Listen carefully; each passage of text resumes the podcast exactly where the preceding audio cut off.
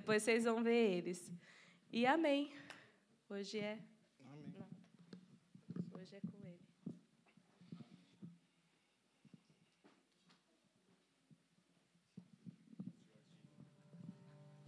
Senhorzinho.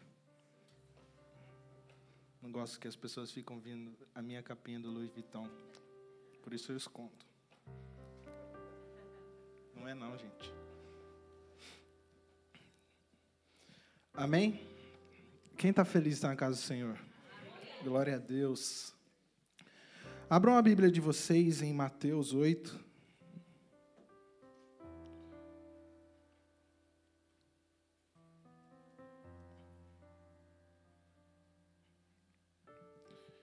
Vinte e três ao vinte e sete.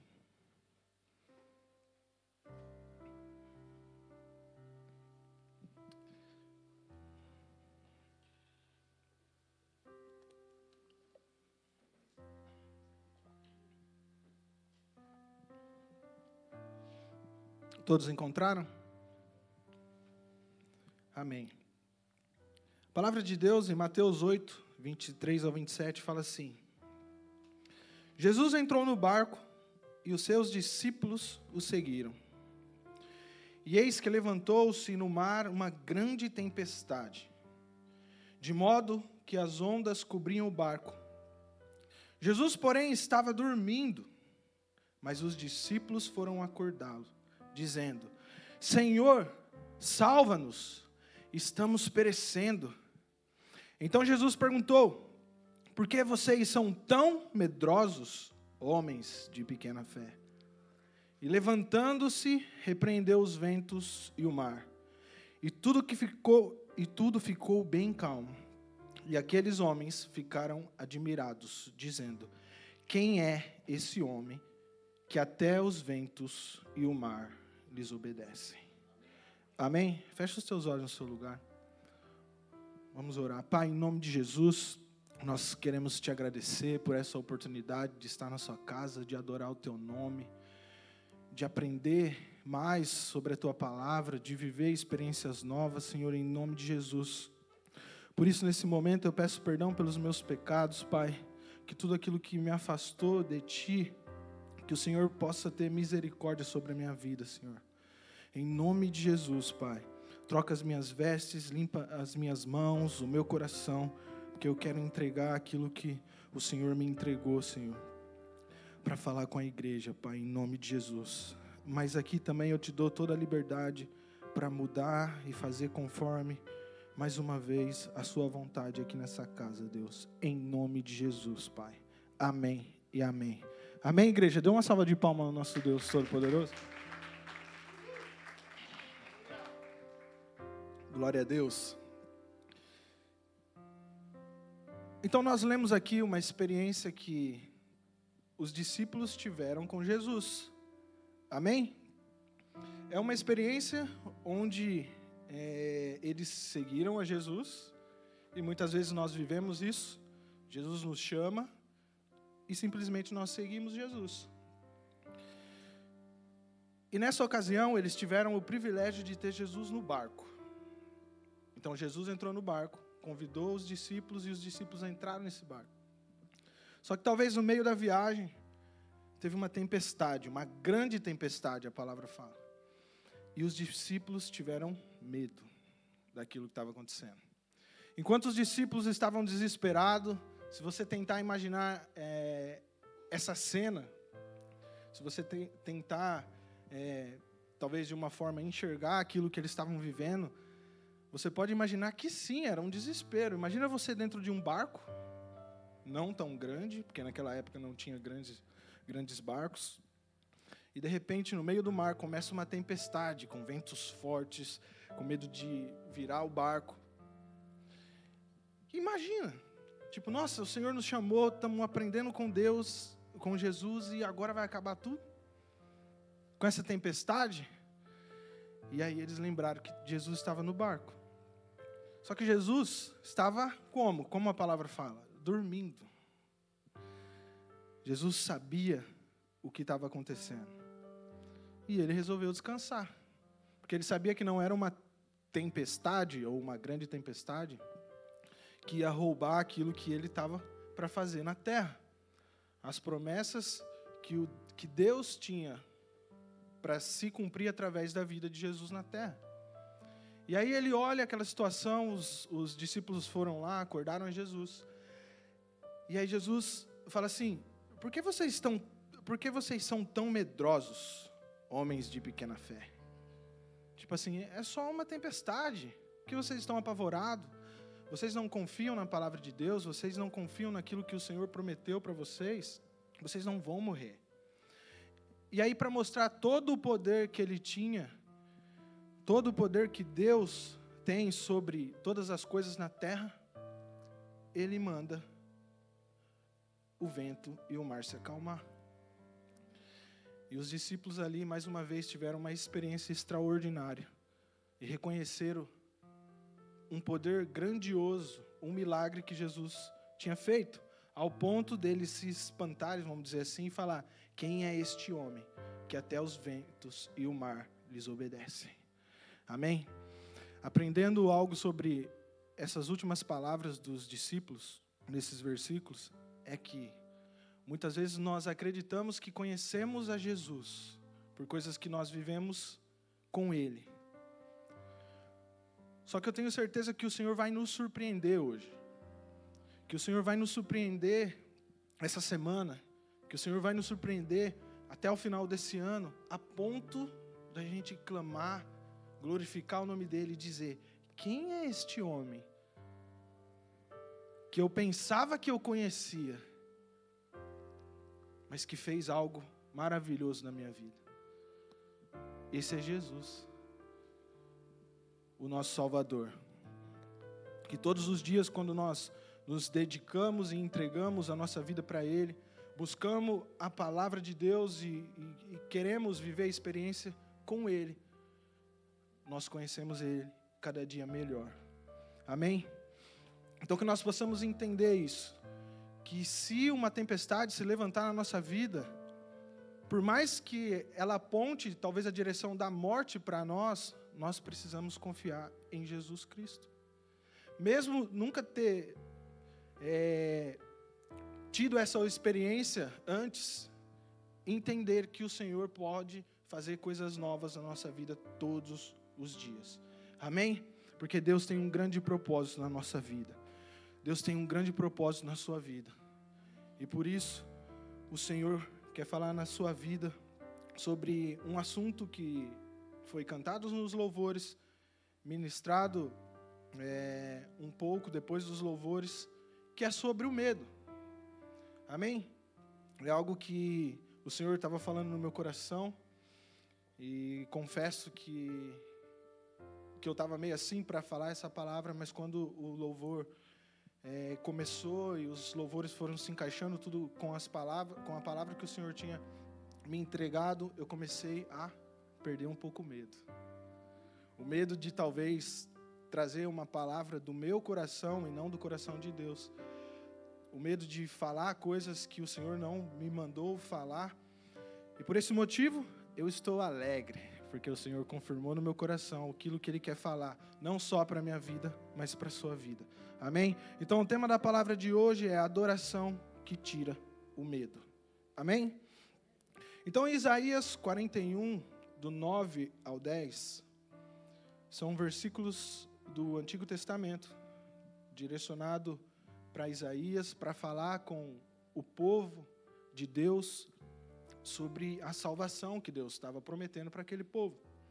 Em Isaías 41, do 9 ao 10, a palavra fala assim: Vocês, você, a quem eu trouxe dos confins da terra, e chamei dos seus cantos mais remotos, e a quem eu disse: Você é o meu servo, eu escolhi e não rejeitei. Não tema, porque eu estou com você.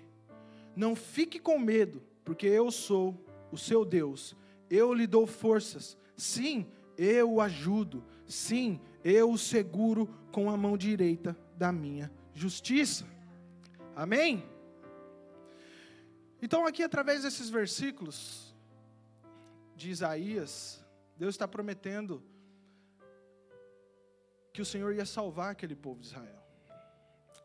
Amém? Então, se a gente avançar, a partir do, do momento que Isaías estava profetizando sobre aquele povo, seria praticamente, vamos arredondar os números, dos 2.723 anos para frente.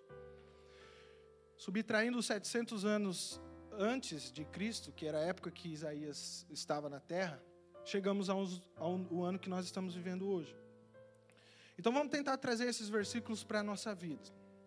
Aquilo que o Senhor tem para nós hoje, através da palavra que o Senhor revelou na vida de Isaías. Então aqui, o Senhor fala que Ele quer salvar aquele povo. Então nós acreditamos que o Senhor também, através da vida de Jesus, trouxe Jesus aqui, Ele morreu na cruz para nos salvar. Amém?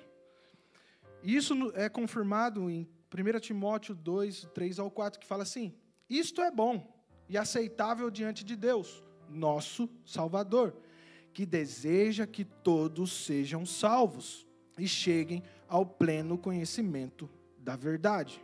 Amém? Então não adianta a gente só buscar a salvação se a gente não quer buscar o pleno conhecimento da verdade de Deus, que é através do que? Da palavra de Deus. Que é a palavra de Deus que vai nos libertar de muitas coisas, que vai nos ensinar um padrão de vida santo. Mas muitos só buscam a recompensa que o Senhor nos entregou através do sacrifício dele, mas não quer oferecer absolutamente nada em adoração a Deus. Não querem oferecer talvez o seu tempo, não querem oferecer talvez uma adoração, não querem oferecer absolutamente nada, só querem receber algo de Deus. E por esse motivo, existem muitos cristãos sem fé e com medo de viver algo novo. Amém? E essas palavras aqui nos mostram que o Senhor nos trouxe até aqui essa terra, a Irlanda, para viver as promessas de Deus aqui. Amém? Então a palavra de Deus fala aqui que Deus trouxe dos confins da terra. Quem aqui tem um nome de cidade onde você morava no Brasil estranha? Tem alguém aqui? Sem medo, sem vergonha. Não precisa ter vergonha. Tira o medo. Alguém? Ah, você está rindo. Onde você morava? Você mesmo, irmão. É. São... Ah, então. Tem alguém... Como? Alguém que morava bem no interior de algum lugar? Calma. Esse está falando dos confins da terra. Vai chegar na minha cidade ainda. Ninguém? Osasco? Osasco é confim das terras. Como? Fala aí. Itapsirica da Serra. Jesus. Parece que está orando em línguas. Você morava lá? Deus te trouxe dos confins da terra para vir para cá. Finglas também? Amém. E aí chega a minha vez. Tem os confins da terra e o chamei dos cantos mais remotos. Aí que é, não tem nem no mapa, gente. É onde eu morava. Morava no interior de São Paulo, em um distrito de uma cidade que chamava Jaú que chama Jaú, né? Nunca ninguém ouviu falar. Distrito de Potundu. Alguém já ouviu? Só a minha esposa que ela ia lá. Né? Já? Você é de Jaú? É de Bauru aí, ó, viu? Lá dos confins da terra também. O Rodrigo, que é de Jaú, da minha cidade. Só ficou o prefeito lá, eu acho. O resto está tudo aqui. Mas amém, gente. Então o Senhor nos tira de lugares, como o nome aqui que eu não lembro, da serra, tira a gente dos lugares mais remotos que a gente, por exemplo, eu nunca imaginei estar aqui na Irlanda, vivendo o que eu estou vivendo aqui. Mas o Senhor, antes mesmo da gente nascer no ventre da nossa mãe, o Senhor já tinha determinado aquilo que Ele tinha para nós. Amém? Por esse motivo a gente só precisa o quê? Acreditar e adorar a Deus e esperar o tempo perfeito de Deus para Ele cumprir todas as promessas da nossa vida. Amém? Então aqui ele fala: não tema, porque eu estou com você. Não fique com medo, porque eu sou o seu Deus. Eu lhe dou forças. Sim, eu o ajudo. Sim, eu o seguro com a mão direita da minha justiça. Amém? Então o Senhor aqui, ele estava tratando de um povo escolhido, um povo que talvez se sentia rejeitado, mas o Senhor vem com a palavra falando que eu não te rejeitei.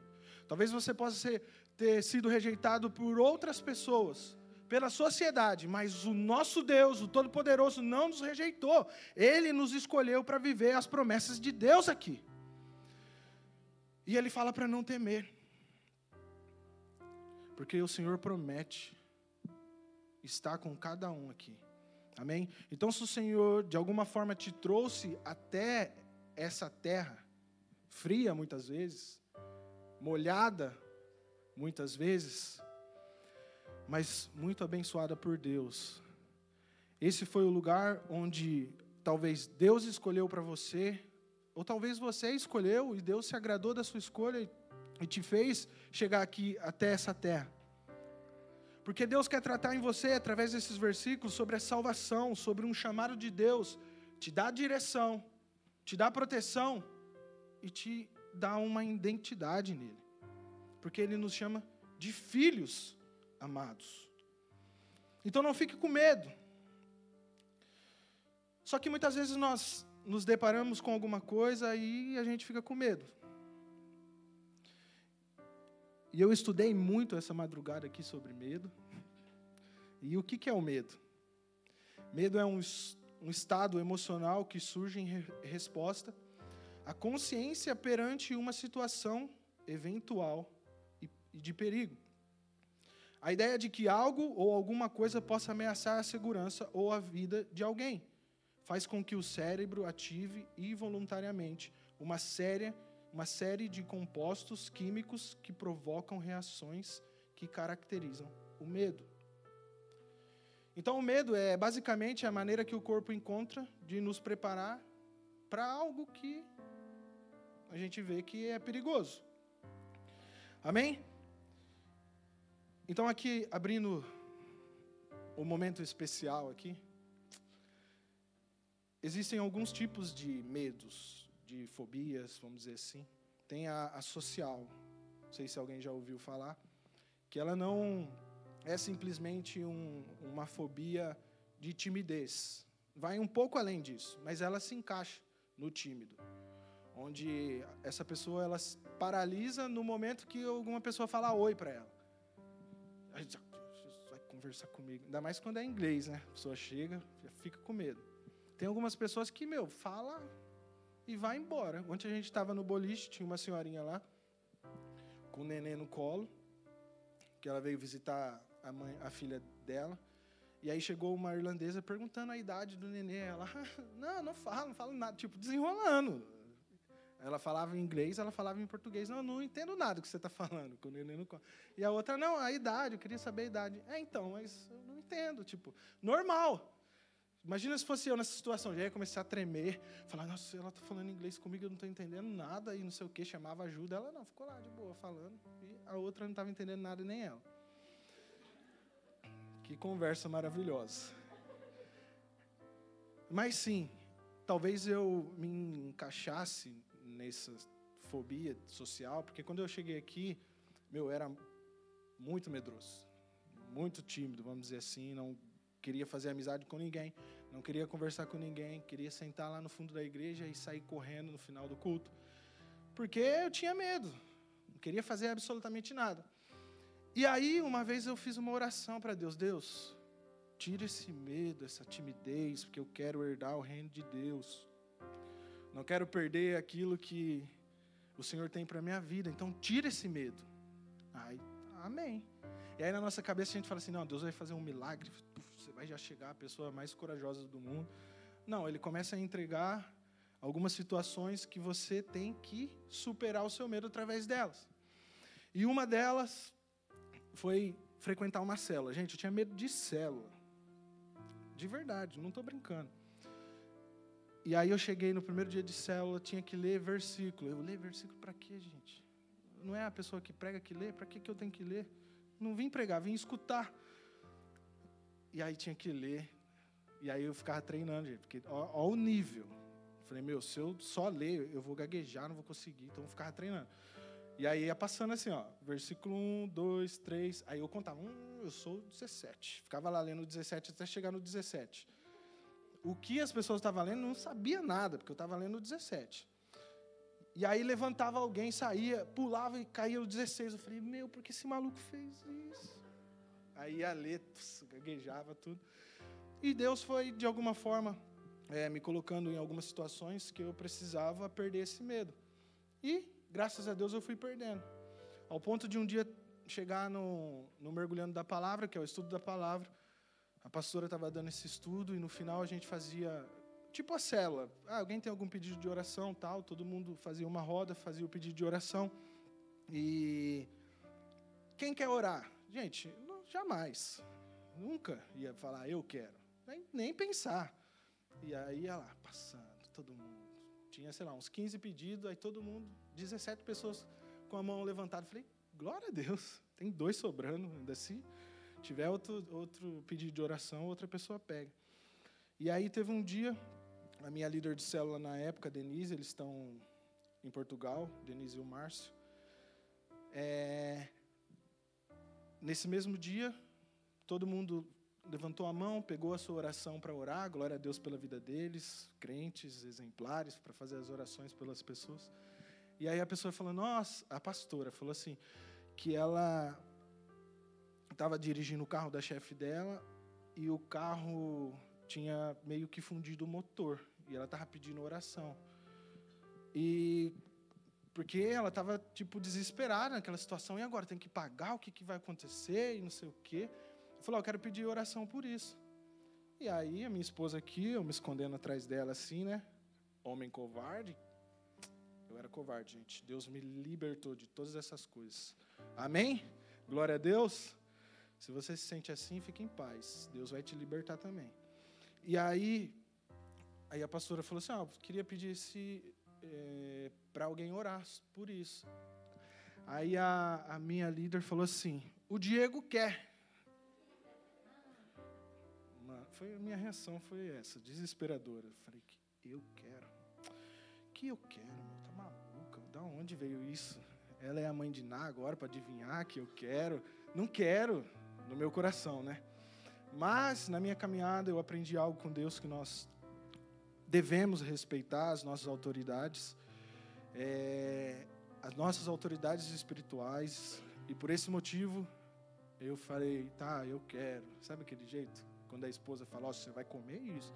Alguém pergunta para você se você vai sair, você fala, deixa eu ver se eu quero sair. Aí você pergunta para sua esposa, ela fala, eu quero. Aí a sua resposta também é. E aí caiu a minha ficha. Falei, gente, eu vou ter que orar por um motor. Como que ora por um motor, gente? Não consigo orar nem por pessoas. Aí, bem na minha vez, tem que orar por um motor. E aí eu prestava atenção na oração das pessoas. E as pessoas sempre começavam a oração. Por exemplo, orar pela Maísa. Senhor, coloca a Maísa no teu altar, que o Senhor abençoe a vida dela. E vai, e vai, vai, vai. Eu falei, Deus, se eu colocar o motor no seu altar, vai sujar de graxa. Gente, eu não estou brincando. Essa era a minha reação séria, dentro do meu coração. Eu falei, eu não sei como que ora por um motor, gente. E tinha 17 pessoas ainda, eu era o último. Pior, porque você vai sofrendo a cada oração que termina. Você fala, gente, está chegando a minha vez, está chegando a minha vez. Até que chegou a minha vez. Acho que eu quase quebrei a mão da minha esposa. Assim, e comecei a orar, gente. Nossa, nem lembro nada do que eu orei aquele dia. Não me pergunte. Acredito que foi completamente um desastre. Mas o Senhor sabe o que eu tinha para falar dentro do meu coração. Não com palavras, porque as palavras não saíram. E aí a pastora ainda deu um testemunho depois de anos, eu sofrendo com isso. Ela falou assim: e o, e o carro voltou a funcionar, não fundiu, não. Ela falou assim: eu falei, Jesus. Depois disso, fui procurado para orar por celular, isso é verdade. A Williane, a Williane está aqui? Não, não está. A Williane, não foi, Williane? Ela chegou em mim: oh, meu celular parou de funcionar, você não pode orar. Fui lá no fundo, falei: Jesus, é agora, hein? E voltou a funcionar, graças a Deus. E aí, depois de anos, você vai se aperfeiçoando na busca de com Deus. Não que eu seja o, a pessoa que ora mais bonito com palavras é, que vai entrar não só no ouvido de Jesus, mas na sua alma, que não, gente. Não, não, não acontece isso. Mas eu criei um método para orar quando for orar por essas coisas, motor. Eu sempre é assim, você vai orar pelo motor de um carro, você fala: "Senhor, mande os seus anjos mecânicos do céu para verificar o que está acontecendo. Troque o óleo, coloca o óleo da unção dentro do motor e vai embora. Você vai desenvolvendo, você vai perdendo o medo, você vai vivendo aquilo que o Senhor tem para sua vida. Amém? Mas isso, de verdade, do fundo do meu coração, é um grande testemunho para mim. Porque eu me conheço, eu sei os medos que eu tinha, eu sei o que eu tinha que enfrentar para obedecer à voz de Deus, para exercer um chamado que Deus tinha na minha vida, na vida da, da minha esposa. E começou através de mim. Eu sempre falava, nossa, vai você, você fala tão bem, você fala. E eu nunca queria fazer nada, até que o Senhor me pegou para fazer algo. E todos os dias é um dia de superar os nossos medos. Como eu disse, Hoje eu subi com medo. Falei, nossa Deus, e se eu estiver pregando algo que o Senhor não, não colocou no meu coração e é do meu coração? E aí eu fiquei feliz lendo a Bíblia e vendo que alguns personagens da Bíblia, muito, muito conhecidos, eles também tiveram medo. Por exemplo, Jacó. Jacó também foi chamado por Deus, ele teve medo em várias situações.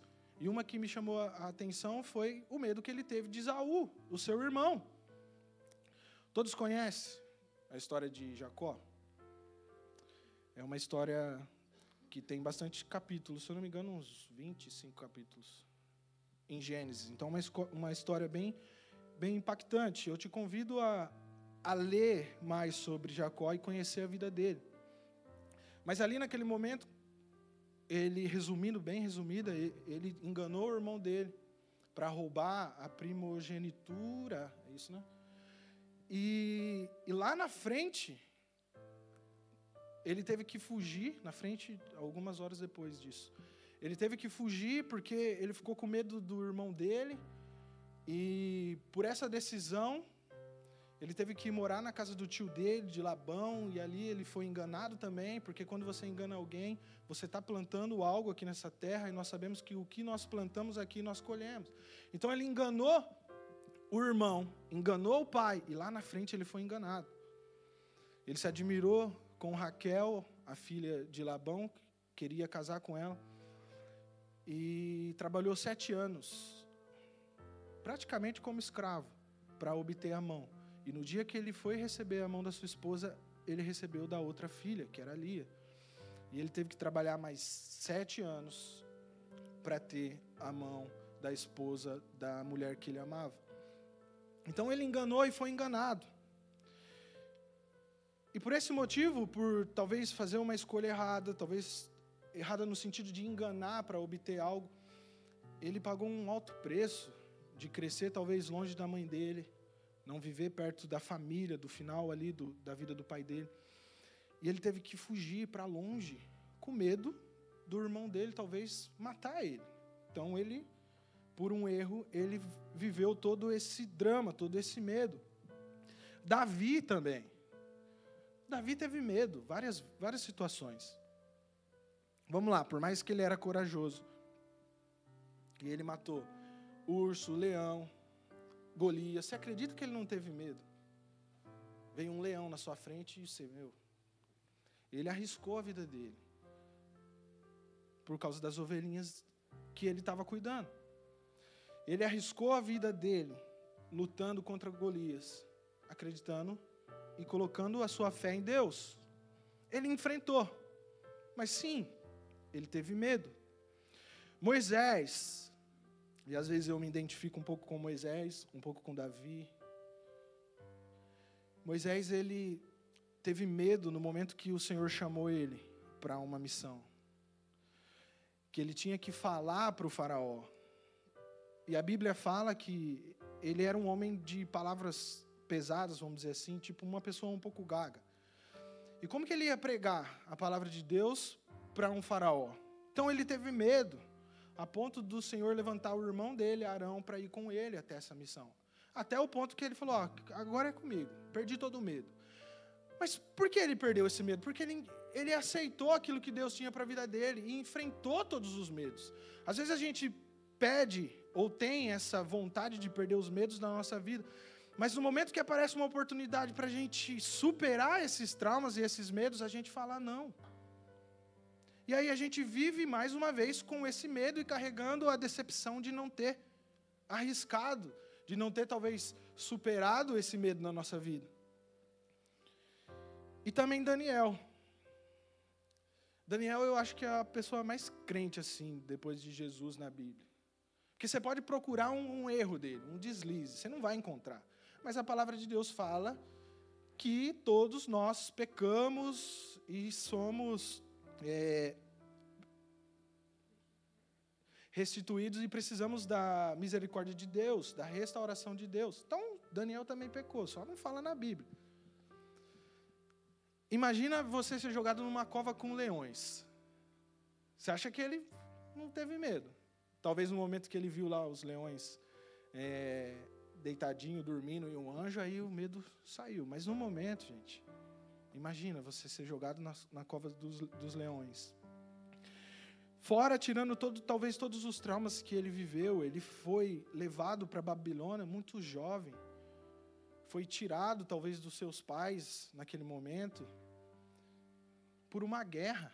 Imagina você tão jovem passar por uma guerra e ter que ir para outro país, uma outra cidade, longe de todo mundo.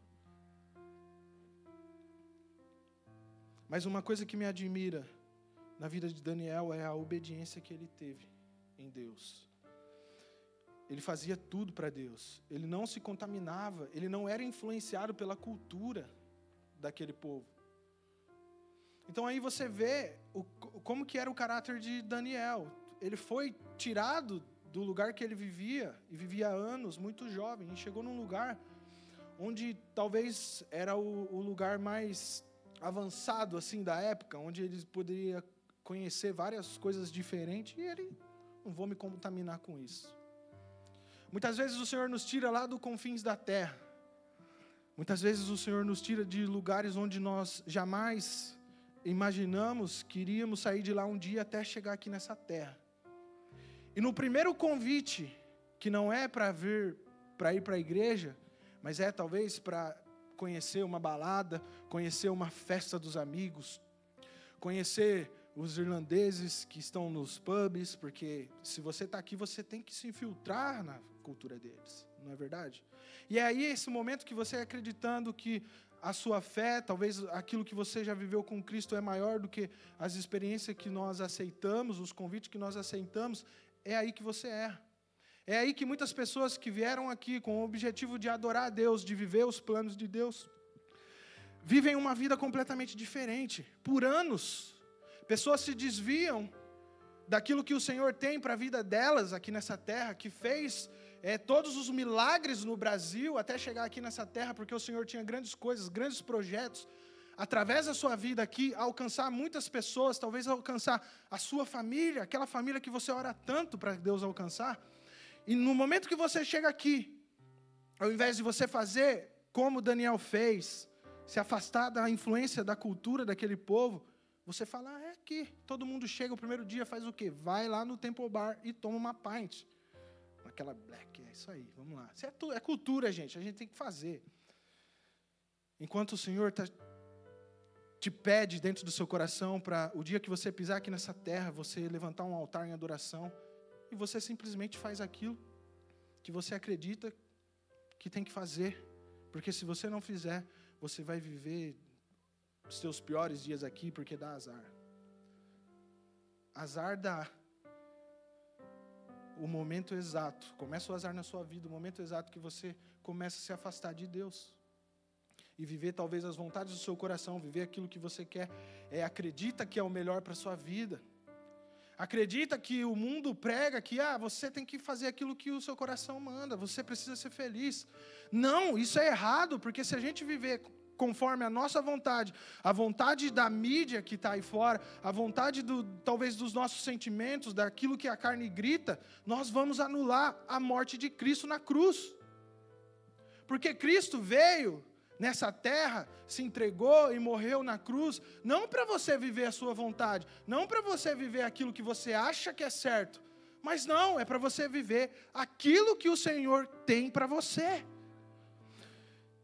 Ter uma identidade com Deus e viver conforme a vontade de Deus, ou seja, voltar ao centro da história de Deus para a sua vida. Então Daniel aqui ele viveu a obediência de Deus. Então, o que, que nós precisamos para tirar o medo?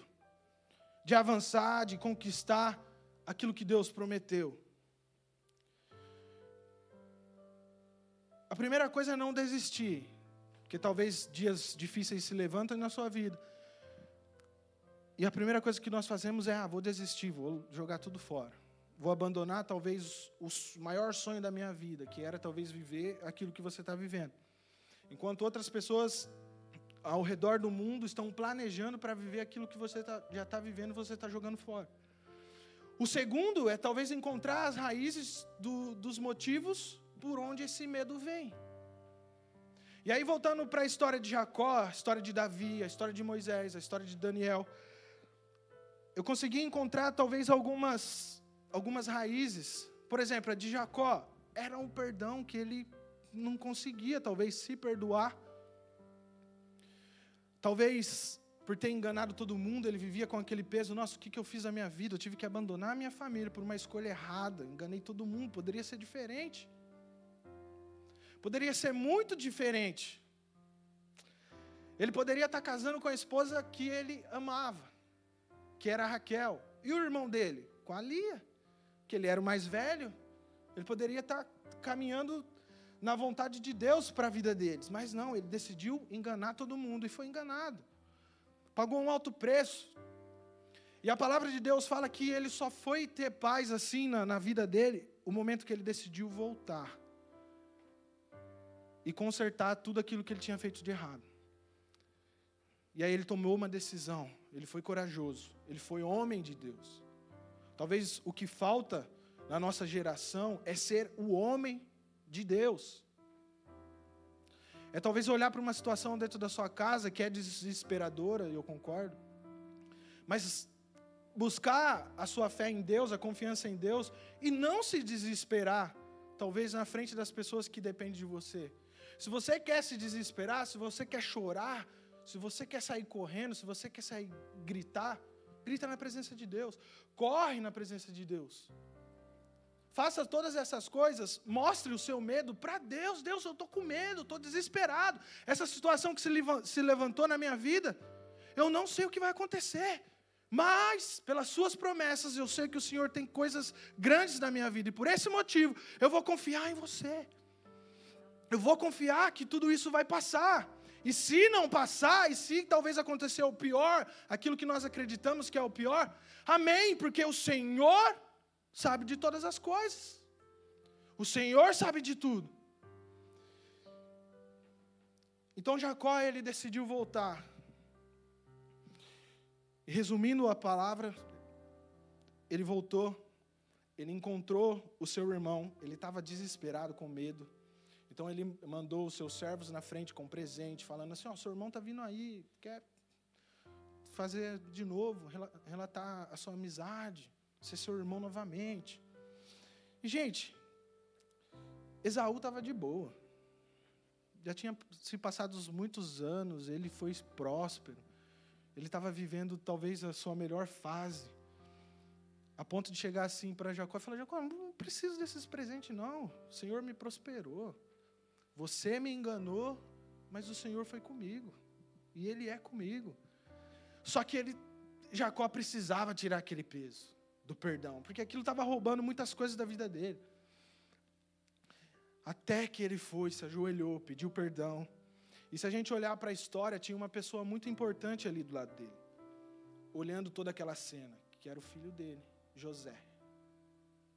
Talvez naquela época ele era uma, apenas uma criança, um jovem, mas ele já estava vendo o caráter do homem de Deus que era o pai dele.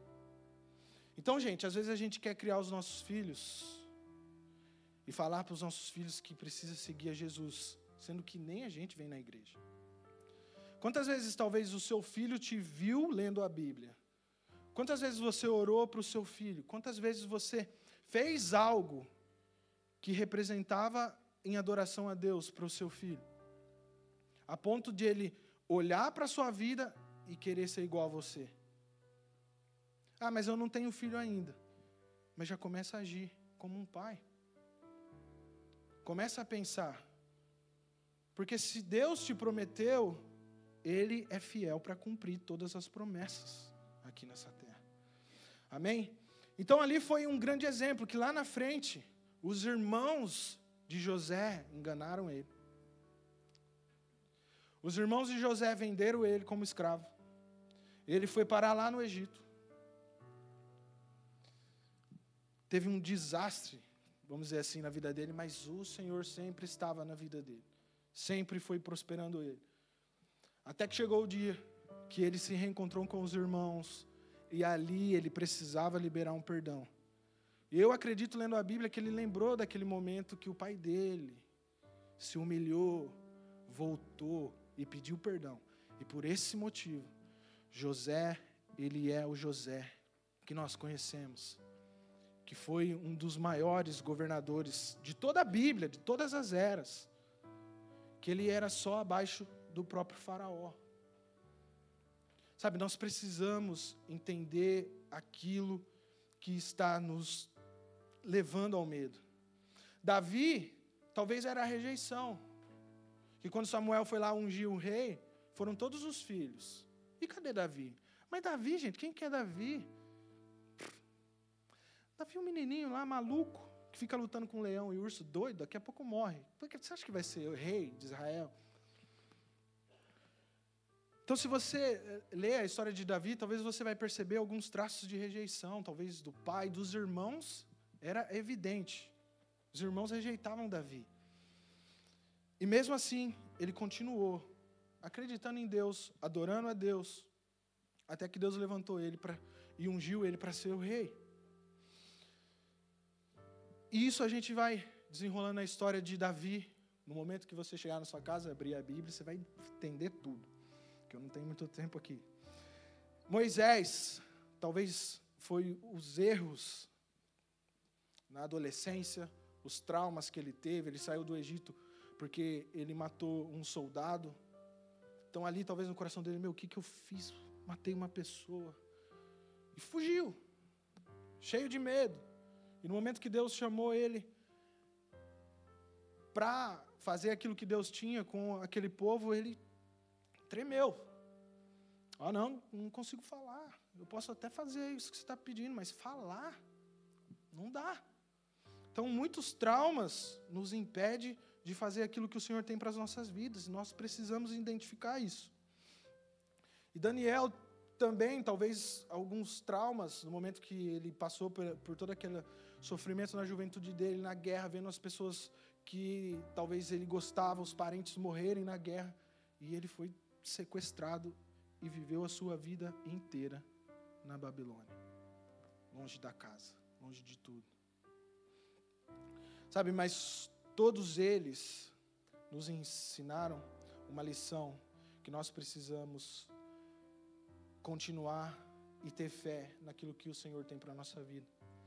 Porque Jacó, ele perseverou, pediu perdão e viveu aquilo que Deus tinha para a vida dele. Davi, ele teve fé, principalmente, porque Deus não pediu para Davi lutar com o gigante. Ele foi lá porque ele confiava em Deus, tinha coragem. Ó, tem um gigante lá. Ele falou, mas como assim, gente? Ninguém vai lutar com aquele gigante? Então, já que eu sou o menor de todos, não faço falta para ninguém, sabe aquele drama? Não faço falta para ninguém mesmo, ninguém nem liga para mim, ninguém gosta de mim, então eu vou lá lutar. Se eu morrer, é só mais um inoperante que não opera nada aqui. Mas não, Deus tinha algo com ele. Então, se você pegar essa história e colocar num contexto engraçado, vamos dizer assim, que às vezes eu viajo dessa forma. Deus não falou nada. Davi vai lá, dá uma pedrada na cabeça do, do gigante. E essa é a história que o meu filho mais sabe, porque todas as noites ele pede, papai, conta a história de Davi.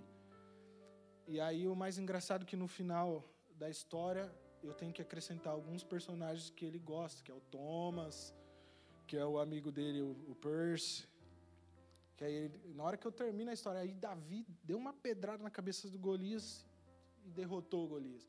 Mas e o Thomas? Eu falei, aí o Thomas chega agora, com o trem para recolher as ovelhas e levar. Ele, ah. Eu falo, aí depois que eles trabalharam tu, tanto assim no dia, eles foram fazer o quê? Dormir. Ele, ah, tá, então eu também vou dormir. Aí ele dorme. E onde eu estava mesmo? Moisés? No Thomas. Era no Davi. E aí você imagina, não, já prometi para ele que ele vai ser rei. Esse que que ele está inventando de lutar com um gigante, gente? Vai morrer. E os anjos assim no céu, falando assim, meu, esse menino vai morrer, vai lutar com o gigante. Deus manda, ó, vai lá, protege ele. Os caras, mas a gente, eu estava aqui de boa. Deus manda os anjos. Por mais que Deus não pediu para Davi fazer aquilo que ele fez, mas quando Davi gritou com toda a fé e a coragem que ele tinha, eu vou em nome do Deus vivo, aí Deus tem que entrar na guerra. É por isso que muitas vezes a gente perde as batalhas aí. Porque a gente chama todo mundo, chama toda a nossa inteligência. Se é um problema financeiro, você busca, em todas as pessoas capacitadas, e eu não estou reclamando, não estou falando mal dessas pessoas. Você busca, se é um problema é, familiar, talvez um casamento, em todos os psicólogos, gurus da vida aí. Vai até fazer uns trabalhos meio maluco aí que não está na Bíblia. Chama todo mundo e perde as guerras. Por quê? Porque você não foi no nome do Senhor. Você não chama o Senhor para dentro da sua casa. Você não chama Deus para participar das suas lutas diárias.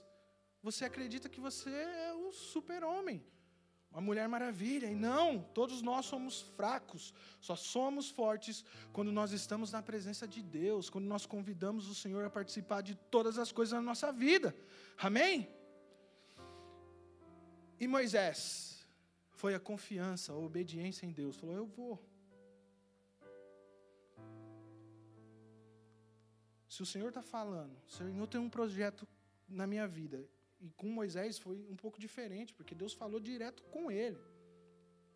Então, se Deus chegar em você e falar diretamente, você fala, meu, se Deus falou diretamente. Não, não é coisa da minha cabeça, não é coisa do meu coração, foi Deus que falou. Então eu preciso caminhar sobre isso. Em Hebreus 11, 1 fala assim: ora, a fé é a certeza das coisas que se esperam, a convicção de fatos que não se veem. Então caminha sobre a fé. Acredite naquilo que o Senhor tem para a sua vida.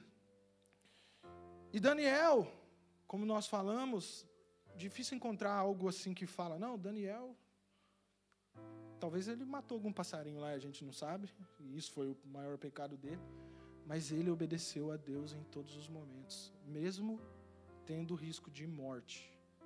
Ele foi lá e obedeceu. Ele falou: ah, eu vou obedecer a Deus. Se eu morrer, morri. Transmitiu isso para quem? Para os amigos dele, na fornalha. Falou: ah, gente, se eu for morrer, Deus é Deus. E se eu não morrer, melhor ainda, glorificarei o nome do Senhor. Amém? É essa coragem que nós temos que ter. E para isso nós precisamos buscar a raiz de todos os nossos traumas e entregar na mão do Senhor. Em Deuteronômio, 10, do 12 ao 15, tem a exortação à obediência, que fala assim: E agora, Israel, o que é que o Senhor requer de vocês? Não é que vocês temam o Senhor, seu Deus, andem em todos os seus caminhos, amem e sirvam o Senhor, seu Deus, de todo o coração e de toda a alma, para guardarem os mandamentos do Senhor e os seus estatutos que hoje lhe ordeno, para o bem de vocês?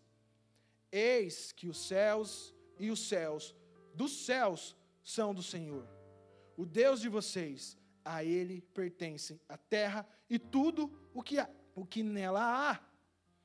Amém?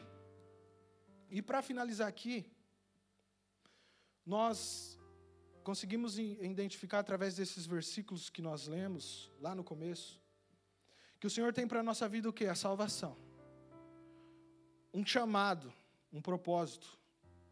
Ele tem uma direção para a nossa vida. Ele tem uma proteção. E Ele nos deu uma identidade, que é ser filho de Deus. Mas uma coisa importante aqui, que talvez vocês não lembrem dos versículos que nós lemos em Isaías, lá no início, depois da tempestade dos barcos. É, é algo muito importante que nós devemos entender, aprender e viver isso na nossa vida para perder os medos. Eu vou ler de novo, que fala assim, Isaías 41, do 9 ao 10. Você, a quem eu trouxe dos confins da terra e o chamei dos seus cantos mais remotos, e a quem eu disse: Você é o meu servo. Eu escolhi e não rejeitei. Sabe o que está faltando para nós? Ser servo de Deus. Porque nós queremos obter todas as bênçãos, nós queremos obter todas as maravilhas que a cruz pode nos proporcionar hoje. Isso é servo de Deus. Ninguém quer. Porque talvez dê trabalho, porque talvez é difícil, é um, um preço muito alto para pagar. Mas eu estou aqui para falar para você que ser um servo é um privilégio que ser um servo de Deus é gratificante. Você devolver a sua adoração em forma talvez de trabalho, em forma, em forma talvez de se dedicar mais na leitura da palavra de Deus, se dedicar mais nas coisas que o Senhor te pede para fazer. Ser um servo de Deus significa desfrutar de uma posição de confiança e privilégio na presença dEle. E o mais importante aqui, o servo de Jesus serve a Ele e não mais ao pecado. Se você não é servo de Deus, se você não é servo de Jesus, você ainda continua sendo servo das suas vontades. Você ainda continua sendo servo, talvez, das suas finanças. Você ainda continua sendo servo das mídias sociais. Que no momento que você não obtém os likes que você tanto deseja, você se frustra. Mesmo sabendo que você está fazendo um bom trabalho é o Senhor que nos prospera em todas as áreas da nossa vida. Então confia no Senhor. Mas para isso você precisa ser servo de Deus, servir a Jesus e deixar o pecado. O servo de Deus é propriedade exclusiva daquele que o tirou das trevas e os levou para a maravilhosa luz.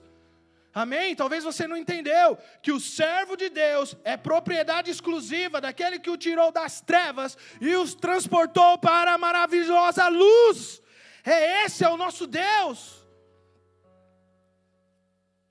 E ser um servo significa que você já não é mais escravo, você é livre de verdade.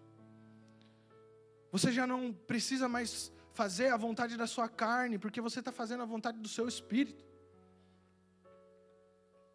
Você não precisa mais servir a você mesmo, porque você serve a Deus. Amém? E para a gente finalizar aqui, quer vencer o medo? Invista no amor. Em 1 João 4,18 a palavra fala assim: No amor não existe medo, pelo contrário, o perfeito amor lança fora o medo porque o medo envolve castigo. E quem teme não é aperfeiçoado no amor. Amém? O medo pode significar muitas vezes duas coisas na nossa vida: paralisar e evitar que a gente faça alguma coisa de errado na nossa vida. Talvez você é, tem medo de fazer certas coisas que vai colocar a sua vida em risco. E o medo, em certo ponto, é bom. Foi Deus que colocou o medo dentro de nós para impedir que os humanos, é, sem a presença de Deus, faça qualquer coisa que vai, de alguma forma, matar, te matar. Sabe aquelas pessoas que vai no cliffs ou em algum lugar muito alto e vai tirar um selfie lá, você fala, ah, não tenho medo, tal. E quando vai tirar, bate um vento, o cara cai e morre. Gente, que decepção, hein? Nossa, imagina ele chegando no céu, que eu acredito que ele era cristão, né? Confiava em Deus. Aí o anjo olha para a cara dele assim e fala assim: Você aqui? Não, mas Deus tinha planos com você, mas nossa, era para você morrer daqui uns 55 anos. O que você está fazendo aqui? Ele, então. Fui tirar um selfie. Ele, ah, tá bom, já tem. Tem a fila dos caras que morrem assim. Fica aí. Porque são muitos que perdem a vida porque fazem escolhas erradas. Não tem medo do perigo. Eu tinha medo de todas as coisas, só não tinha medo de tirar racha na rua. Corria. Gente, passei cada coisa, quase morri várias vezes. Os anjos do Senhor, acho que iam de capacete junto comigo, assim. Uma vez eu quase dei no, meio de um poste. Até que eu conheci a minha querida esposa, né? Assim, fui conhecendo ela melhor. E aí ela tinha medo, e aí eu fui parando. Mas teve um dia que a gente quase caiu da ponte. Ela falou: ah, para o carro. Eu falei: calma, só dei um, um drift aqui, ninguém ia cair. Tava tudo sob controle. O carro virou assim, ó.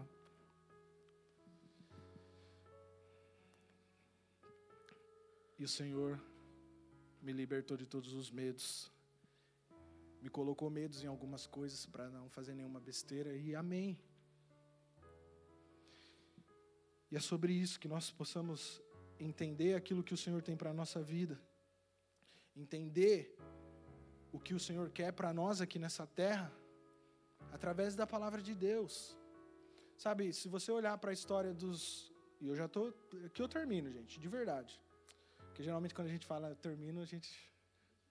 É, é mais uns. Alguém me dá cinco minutos aí? Posso? Cinco? Cinco? Dez? Mais cinco? Quinze? A gente fala e fica falando mais uns 40 minutos, mas não, essa aqui é para encerrar. Deus, quando foi tirar o povo do Egito, ele usou o quê? As dez pragas.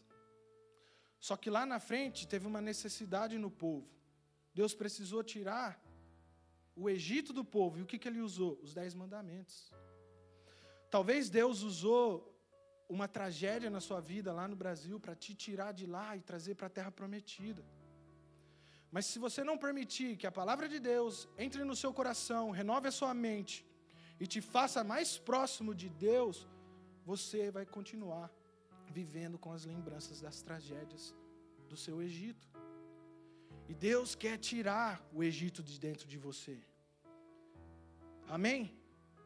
Que possamos aceitar essa palavra no nosso coração, possamos aceitar a palavra de Deus na nossa vida que só assim a gente vai perder o medo, que só assim as lembranças do, do Egito, as tragédias, irão se transformar em milagres na sua vida aqui nessa terra.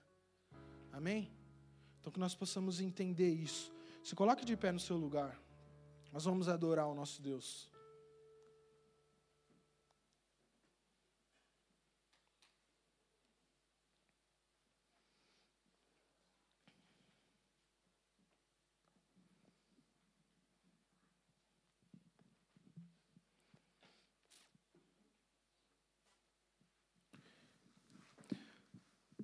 Muitas vezes a gente ainda a gente já tem uma caminhada com Deus. A gente já busca Deus. Mas mesmo assim a gente em muitas áreas a gente começa a olhar para nós como escravos ainda. A gente faz coisas que não queríamos fazer, coisas que se arrepende logo em seguida. E muitas vezes a gente pergunta: por que Deus? Há anos eu estou aqui nessa caminhada. Há anos eu estou buscando, talvez, ser liberto de alguma coisa. E muitas vezes você está caindo na mesma situação, no mesmo pecado, no mesmo desespero, no mesmo medo. Mas hoje Deus quer mudar algo na sua vida quer mudar algo na sua mentalidade, curar seus traumas, curar suas feridas, te dando direção, te capacitando para viver aqui nessa terra, para vencer aqui nessa terra,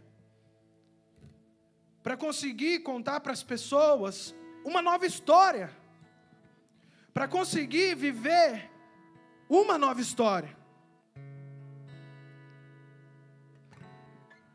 E não é o fim, porque Deus ainda tem grandes coisas para você. Deus tem grandes coisas na sua vida. Nós clamamos para Deus tirar o medo do nosso coração, da nossa alma, nos curar dos nossos traumas. E nós conseguimos tudo isso através da fé em Deus, mas a palavra de Deus fala que a fé sem obras é uma fé morta. E por esse motivo, nós precisamos nos mexer. Aprender na palavra de Deus aquilo que é certo, aquilo que é errado. E começar a caminhar segundo a vontade de Deus para a nossa vida. O povo só entendeu a identidade que ele tinha, que eles tinham, depois que saiu do, do, do deserto, no momento que a palavra de Deus começou a entrar no coração deles. Até aquele momento eles eram escravos de Faraó. E era uma fase que eles estavam passando. A nossa vida não pode ser determinada pela fase que nós estamos passando, mas pela verdadeira história que Deus tem na nossa vida. E é isso, o Senhor quer tirar todos os seus medos, quer curar os seus traumas, quer te colocar de pé, quer limpar as tuas vestes quer te chamar pelo nome, quer te dar uma nova oportunidade. Talvez você esteja aqui, você está falando, mas ontem mesmo eu errei.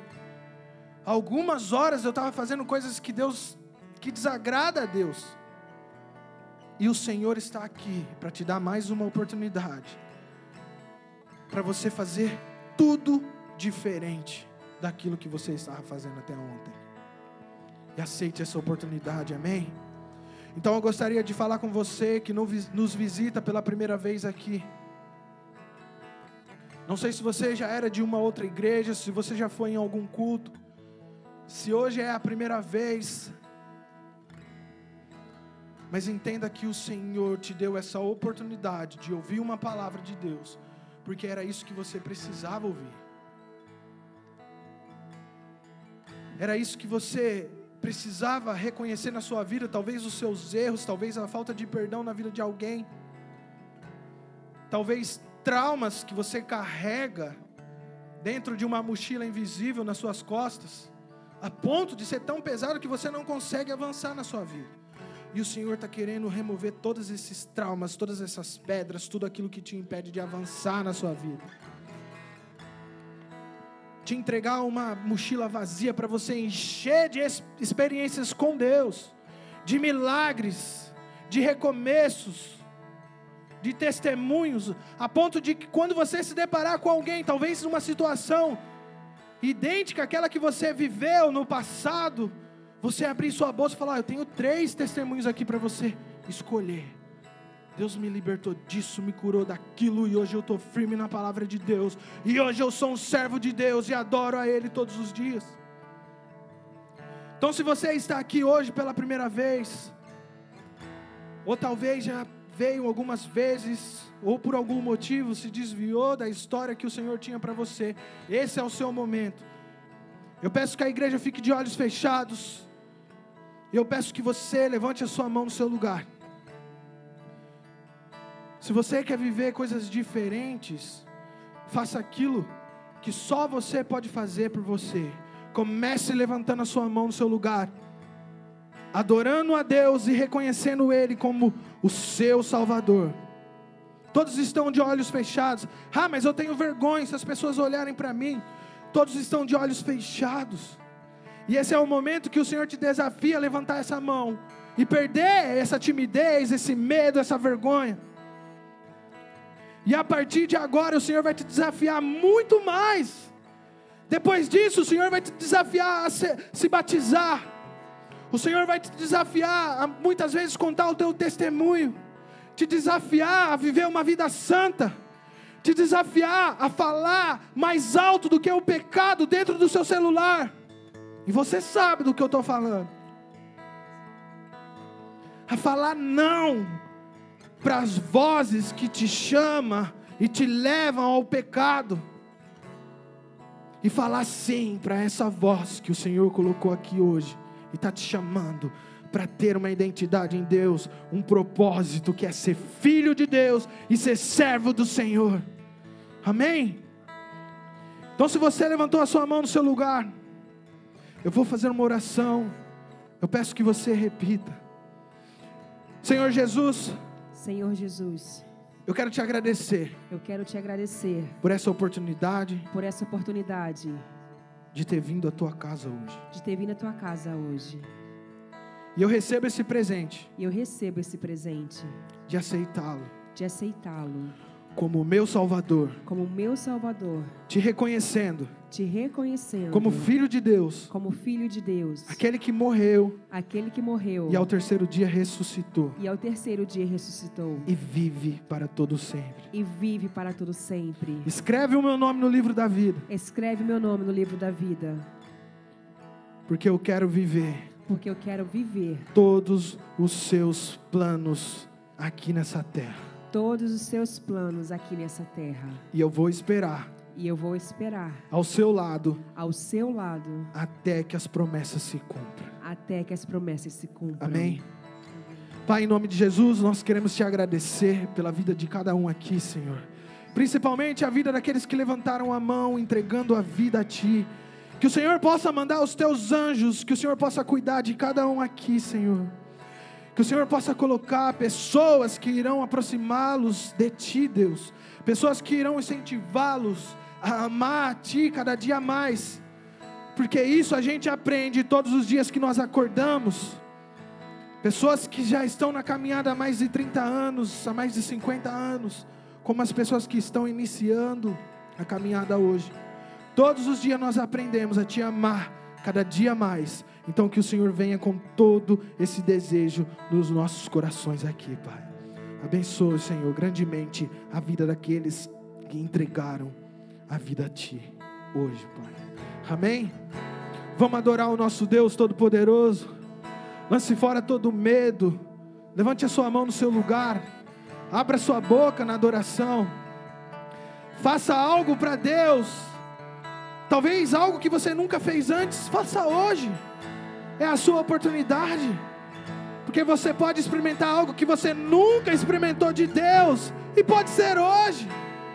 O que precisamos fazer é lançar toda a timidez, todo medo, todo desespero, todo aquele sentimento que as pessoas estão nos observando. E não, nós estamos aqui para adorar a Deus. E é isso que eu estou te convidando a fazer. Adore ao nosso Senhor Jesus Cristo. Amém. Glorifica o nome do Senhor aí no seu lugar. Dê uma salva de palmas ao nosso Deus Todo-Poderoso. Adore o nosso Deus em louvores. Ei.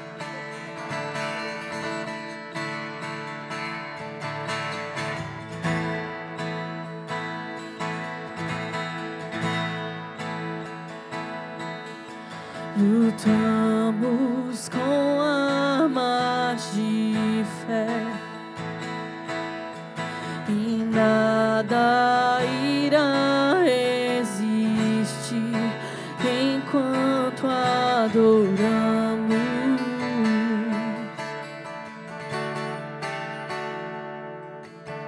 Em meio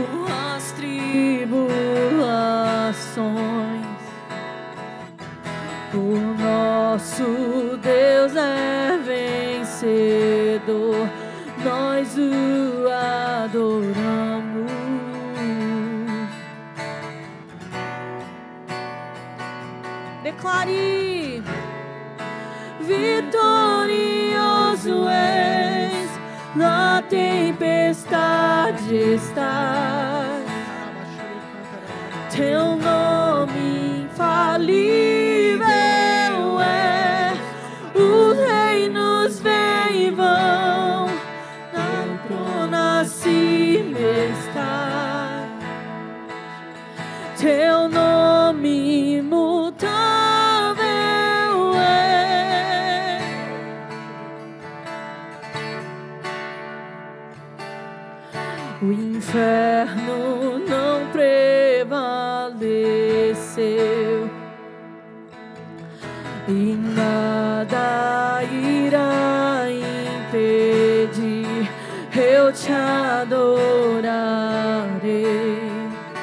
adora, igreja.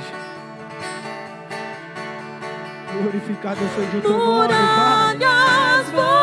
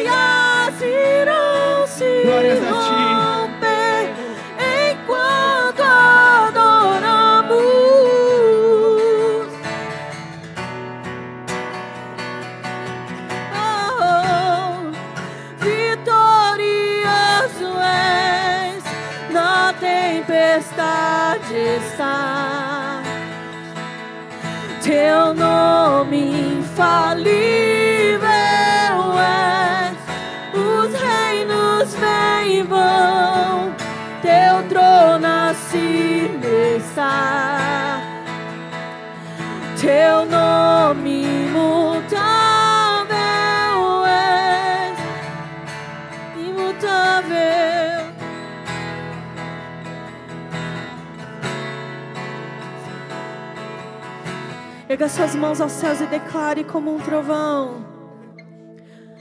Como um trovão impetuoso. Mais forte, com todas as suas forças, declare. Declare que Ele é poderoso. E vem aos céus, nós proclamamos poder.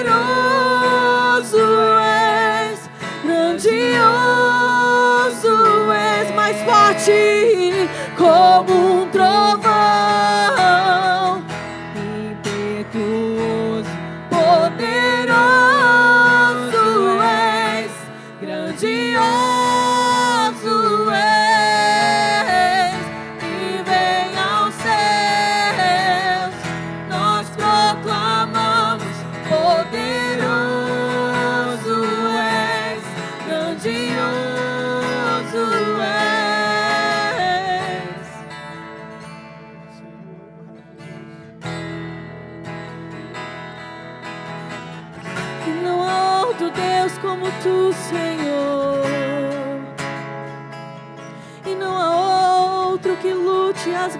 batalhas por nós.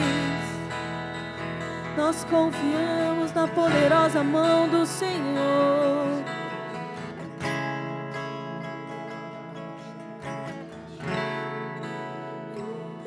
Senhor é maravilhoso. É.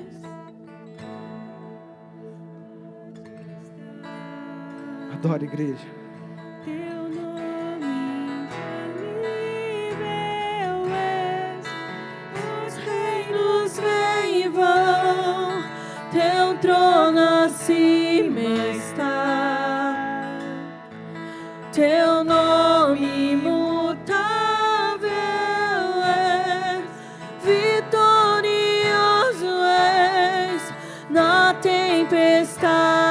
está. Teu nome faz.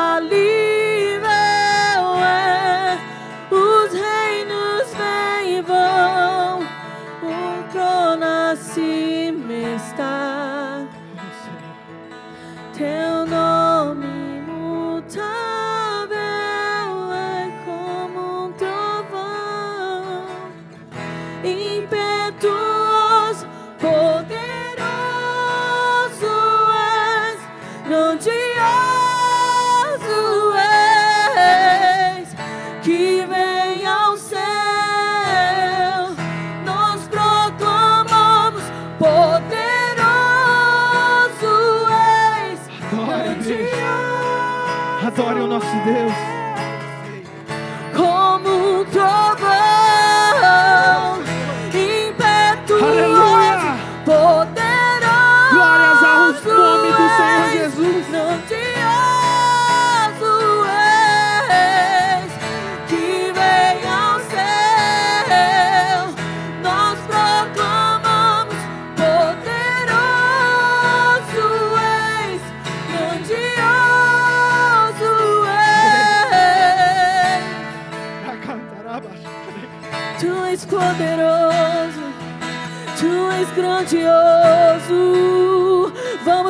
Igreja, abra sua boca e declare a Ele a sua adoração. Você está adorando a um Deus que tem boca e fala, um Deus que tem braços e estende ao nosso favor, a um Deus que opera o que nenhum outro Deus pode operar. Então, abra sua boca e glorifique o nome desse Deus. Diga palavras de exaltação a Ele. Aleluia. Ora baixere bastene malabasso.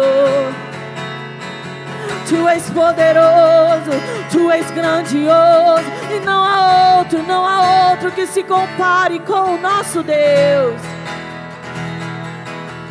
E se Ele fizer, Ele é Deus. Se Ele não fizer, Ele continua sendo Deus. Oh. Não importa, nós te adoramos. Não importa, nós te adoramos. No vale ou no monte, nós te adoramos. Se tudo vai bem, nós te adoramos. Se tudo vai mal, nós te adoramos. Se estamos na fornalha, te adoramos. Oh, és vamos, maravilhoso, Pai. O Senhor me lembrou de uma história aqui.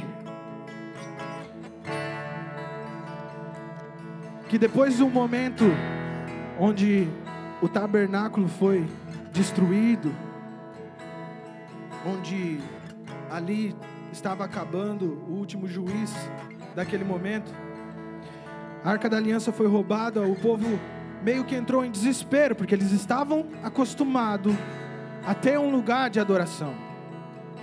Eles sabiam que tinham ali, que tinha ali um lugar onde eles todos os anos iam, ofereciam, adoravam ao Senhor.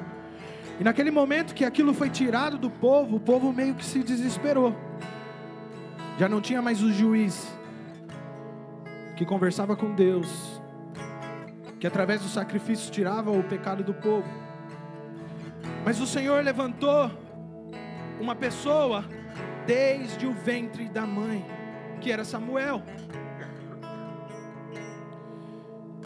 E Samuel foi treinado por Deus, foi acompanhado por Deus desde pequeno. Foi moldado conforme a vontade de Deus para a vida dele.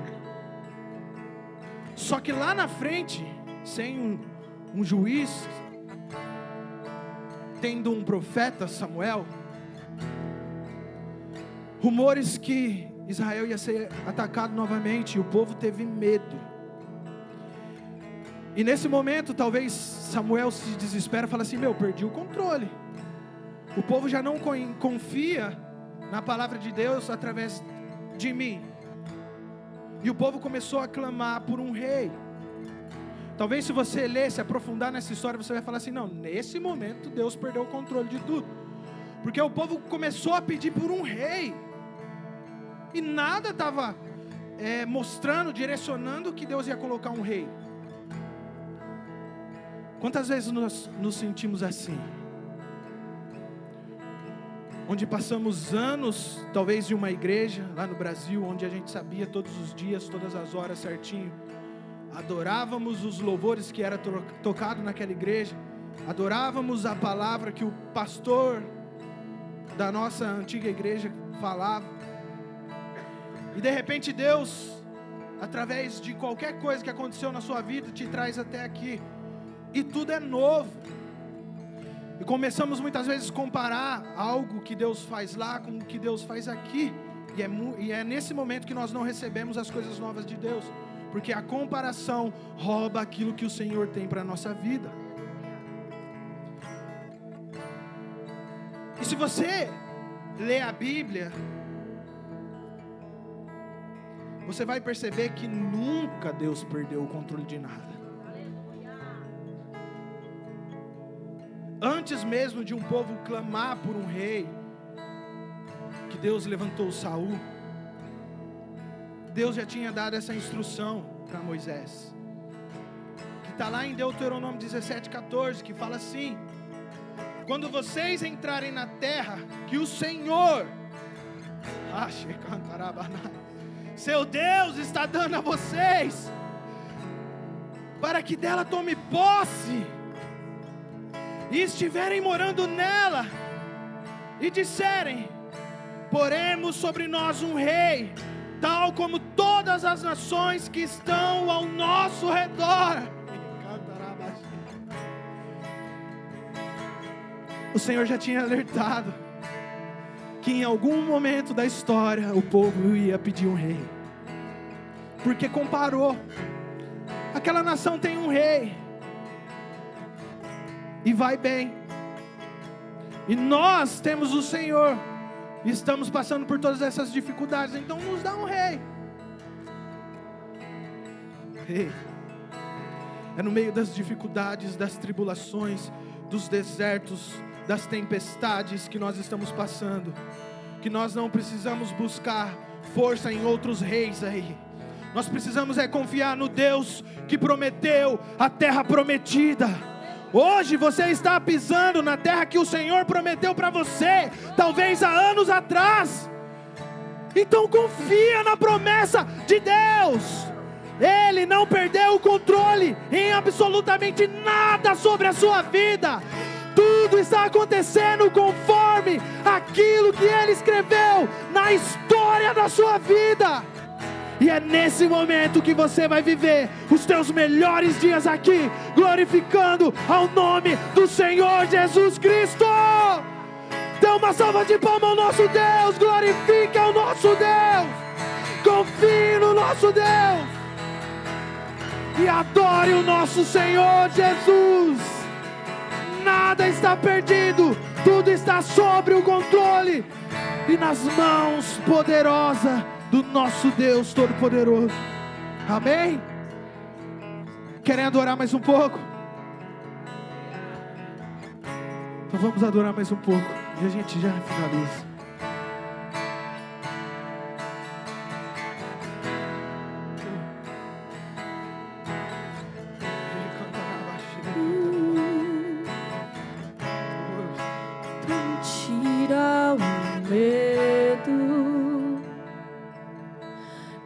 Faz dizer, Moisés, suba em meu lugar e me faz entender que a tempestade é você, chuva forte é você. Vento forte é você, o que me faz tremer as pernas. A porta aberta é você, mas a fechada é você. Tudo sobre você. Eu vou subir o monte que muitos desistiram. Pessoas estão E vou desistindo, ficar lá mas nós estamos aqui para continuar. até te encontrar. Eu vou entrar na casa e vou fazer morada e vou ficar lá até te encontrar. Eu vou subir o monte que muitos desistiram e vou ficar lá até te encontrar. Vem, vem, vem, vem. Vou entrar na casa e vou fazer morada e vou ficar lá até te encontrar. Tu és maravilhoso, Deus. Nós te amamos, Pai. Nós te amamos. Glorificamos o teu nome, Pai. Estamos entregando as nossas vidas. Vamos nos tornar servos do Senhor. Oh, Senhor.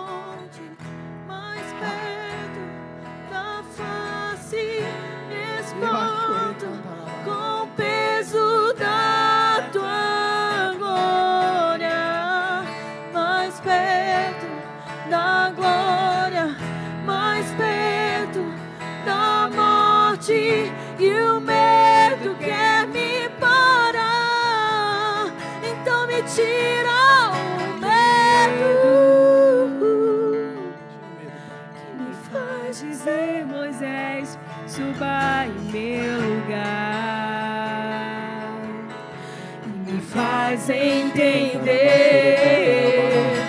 que a tempestade é você. Chuva forte é você, vento forte é você, e o que me faz tremer as pernas, a porta aberta é você. Obrigado, Senhor, por tudo que o Senhor tem feito na nossa vida.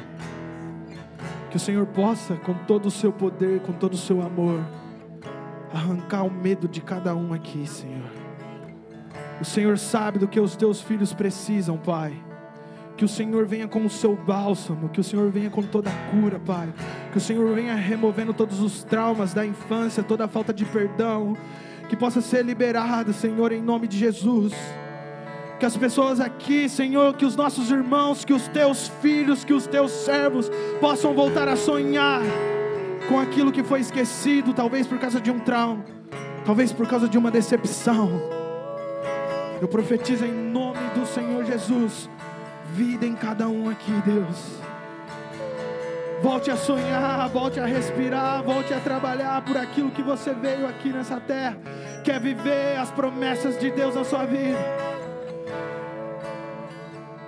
Volte a confiar no Senhor e acreditar que no momento certo as promessas de Deus irão se cumprir na sua vida e na sua casa. Amém? Glorificado seja o nome do Senhor. Dê a mão por irmão que está do seu lado.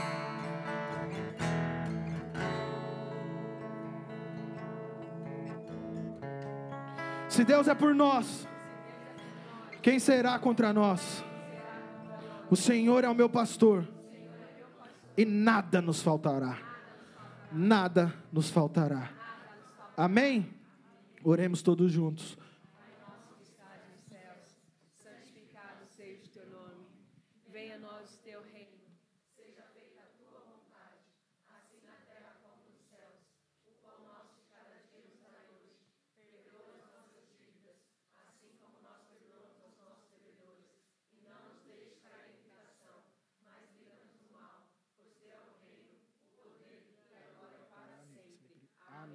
Amém. Glorificado seja o nome do Senhor. Você que nos visita pela primeira vez, tem o pessoal lá dos Boas-Vindas com um tablet lá no fundo.